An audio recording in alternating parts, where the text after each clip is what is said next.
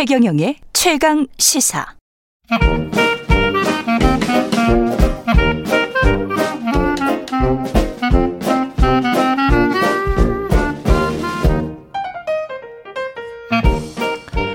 네, 최경영의 최강 시사 경제합시다. 월요일은 명쾌한 경제 이야기 해보고 있습니다. 박정호 명지대학교 특임 교수 나와 계십니다.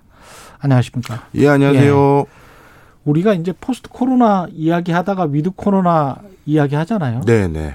오늘은 좀 세계 경제, 한국 경제 이 코로나 시대에 with 코로나 시대에 어떻게 바뀔지 네. 바뀌었는지 그 이야기를 집중적으로 해주실 것 같은데요. 네 맞습니다. 예. 사실 지금 코로나에 대한 이슈가 우리나라뿐만 아니라 전 세계적으로 크게 두 가지 프레임에서 논의가 되고 있는데요.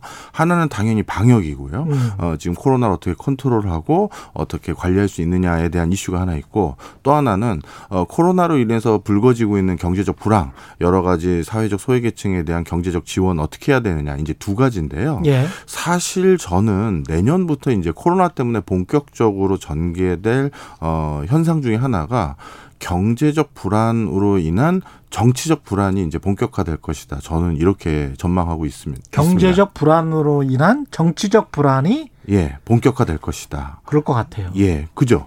예. 아니 왜냐하면 이게 계속 막아왔잖아요. 돈의 힘으로. 그럼요. 근데 미국도 그렇고 유럽도 그렇고 한국도 그렇고 그 막아온 돈을 다시 조이기 시작한다면 기존에 안 그래도 코로나 때문에 빈부격차가 심해졌는데 네.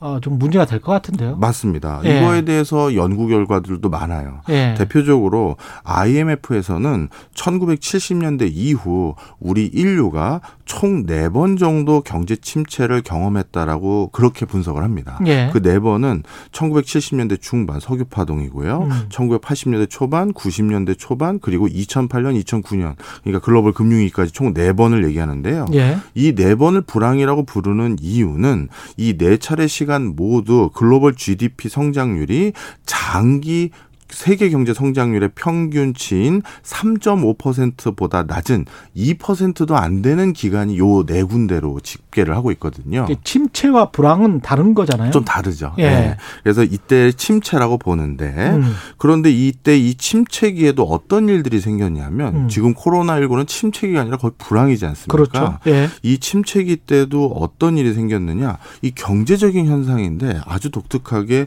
이 침체기가 조금 지나고 나면 어 정치적인 구, 뭐 구속이라고 해야 될까요? 예. 어, 억압이 더 심해졌다는 결론이 나옵니다. 아 정치적 억압이 더 심해졌다? 예, 좀 설명을 드릴게요. 예. 뭐 시간 관계상 최근 있었던 이슈로 기억을 어, 회귀시켜 드리면 좀더 예. 명확하게 이해를 하실 것 같은데요. 음. 어. 우리 글로벌 금융위기 이후 전 세계적으로 전개됐던 어떤 움직임 중에 뭐가 있었냐면 반정부 시위가 많았는데 대표적으로 우리가 자스민 혁명이라고 부르는 아랍의 봄이 전개됐었죠. 그랬죠. 예. 예. 그때 아랍의 봄은 사실 티니지의 한 청년이 뭐 자살을 하는 것이 아주 촉발의 계기가 됐었는데요. 음. 어, 일가족들을 먹여 살리기 위해서 대출을 받아서 물건을 띄워왔는데 부정한 어떤 관료들이 어, 그 나라 공무원들이 예. 그 물건마저도 강제로 가져간 것에 비분 관계해서 음. 어, 자살을 했던 것이 이제 큰 어떤 계기가 돼서 전 아랍 지역뿐만 아니라 북아프리카 지역까지도 이제 반정부 시, 민주화 시위가 전개됐었죠. 바로 어떻게 보면 글로벌 금융위기 이후 점점 생활고에 시달렸던 한 청년의 어떤 그런 사건이 거기에 어, 시발점이 됐던 것인데요.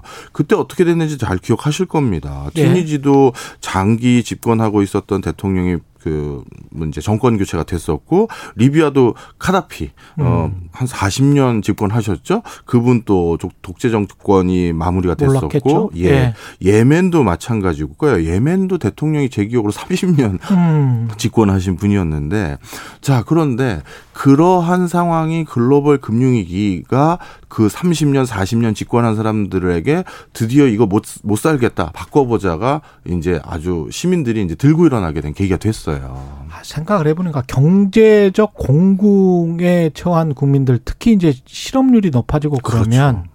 특히 독재 국가에서 그런 우리나라도 사실은 79년도에 그런 일이 아, 있었고요. 아, 네. 예, 부마 사태도 사실은 굉장히 높은 실업률 때문에 나타났던 것들이거든요. 생각을 해보니까 그런 게 있네요. 맞습니다. 예. 그런데 이제 안타까운 건 음. 그러면 그들 국가들이 들고 일어났던 많은 국민들이 성공해서 뭐 예. 경제 발전과 민주화를 다 같이 달성했느냐라고 음. 했었을 때 사실은 그렇지가 않죠. 요즘 아랍 지역의 상황을 어 해외 그 저기 이코노미스트지에서 제가 읽은 걸로 기억하는데요. 예. 아랍의 봄이 아랍의 겨울로 바뀌었다. 이렇게 표현을 하더라고요. 예. 적지 않은 아랍의 국가들이 다시 어 권위주의적인 국가 체제로 회귀해 버렸습니다. 네. 그렇군요. 이집트도 예. 다시 군부가 접- 음. 집권을 했고 그 다음에 많은 국가가 사실 내전 때문에 예멘도 결국 내전으로 전개돼 버렸고 예. 시리아도 내전이 돼 버렸죠. 음. 그리고 나서 그 내전에 지금까지 이어지고 있는 그들 나라들은 굉장히 권위주의적인 국가 체제로 아직까지 이어지고 있는 상황인데요. 그걸 보면 중국이 왜 저러는지도 좀 이해가 되네요.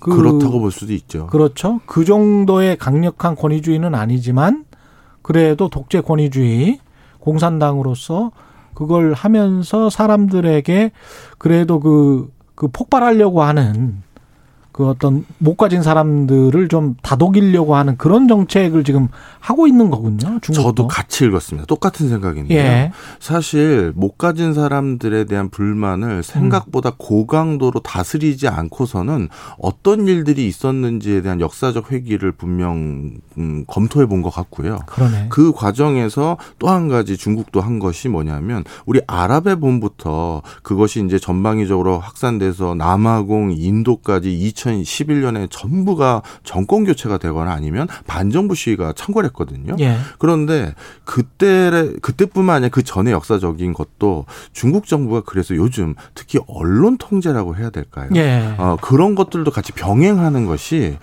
어, 김용 그 월드뱅크 총재가 이런 말씀을 하셨었어요. 예. 그 아랍의 봄이 그 일어날 수 있었던 가장 큰 환경적인 변화 중에 하나가 본인은 어, 스마트폰이라고 네, 꼽더라고요. 예. 그 트위터 혁명이었잖아요. 네, 그때도. 맞습니다. 예. 그걸로 상황을 전부 공유했고 음. 그리고 빈부격차가 얼마나 심각해졌는지를 유튜브나 이렇게 영상으로 보다 보니까 야 이게 이렇게까지 커졌구나. 이게 우리가 멀리 상상한 것과 실제 눈으로 보는 건 전혀 다르잖아요. 그렇죠. 그런 것들이 시민들이 들고 일어나게 된 계기가 됐다라고 한 거거든요. 예.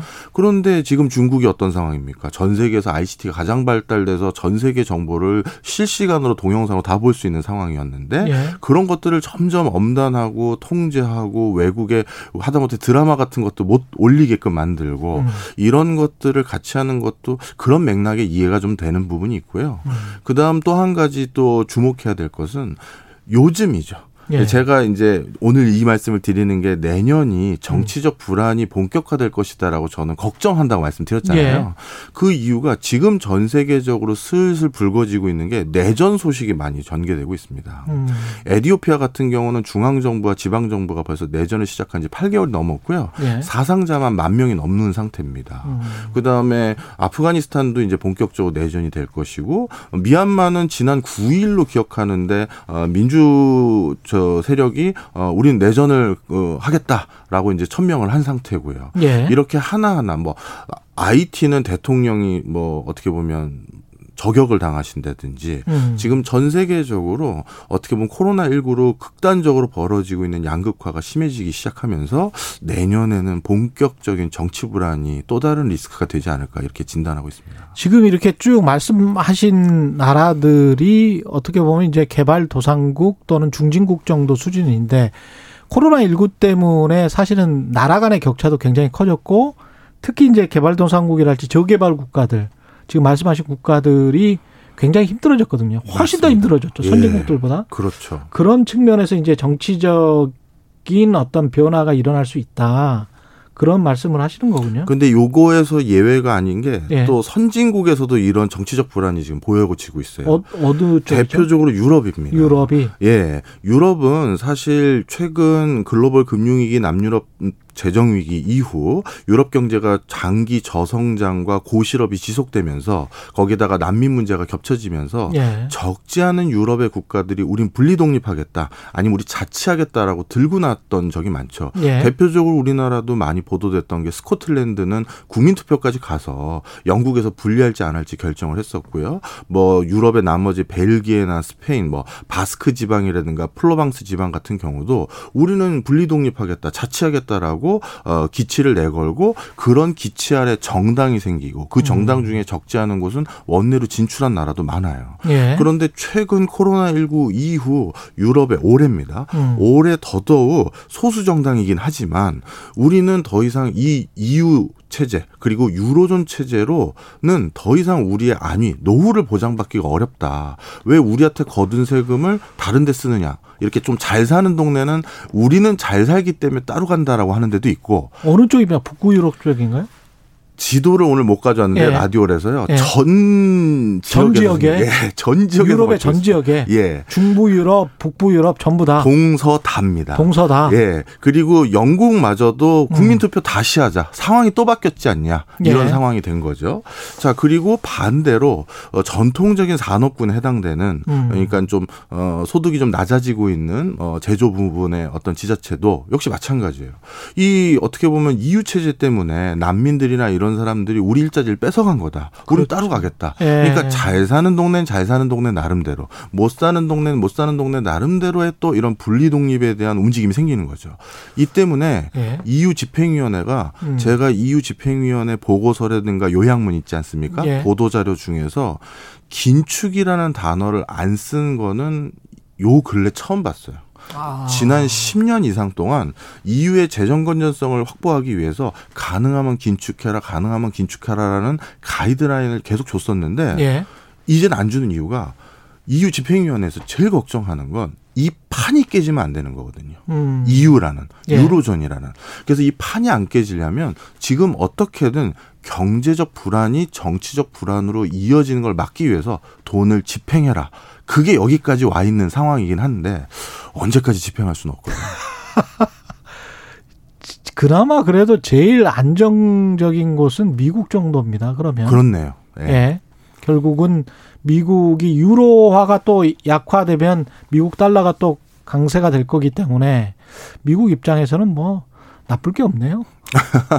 그렇게 봐야 되나요? 예. 하여튼 그래서 중국은 이런 것들에 대한 우려를 일식 뭐 잠재우기 위한 노력을 처절하게 하는 것 같고요. 예. 미국도 나름대로 어, 굉장히 고강도의 경기 부양책을 이제 제시하고 있는 것 같고, 음. 근데 나머지 대륙들은 지금 어떻게 이게 전개될지 전 걱정이 많고요. 우리나라는 어떻게 해야 될까요?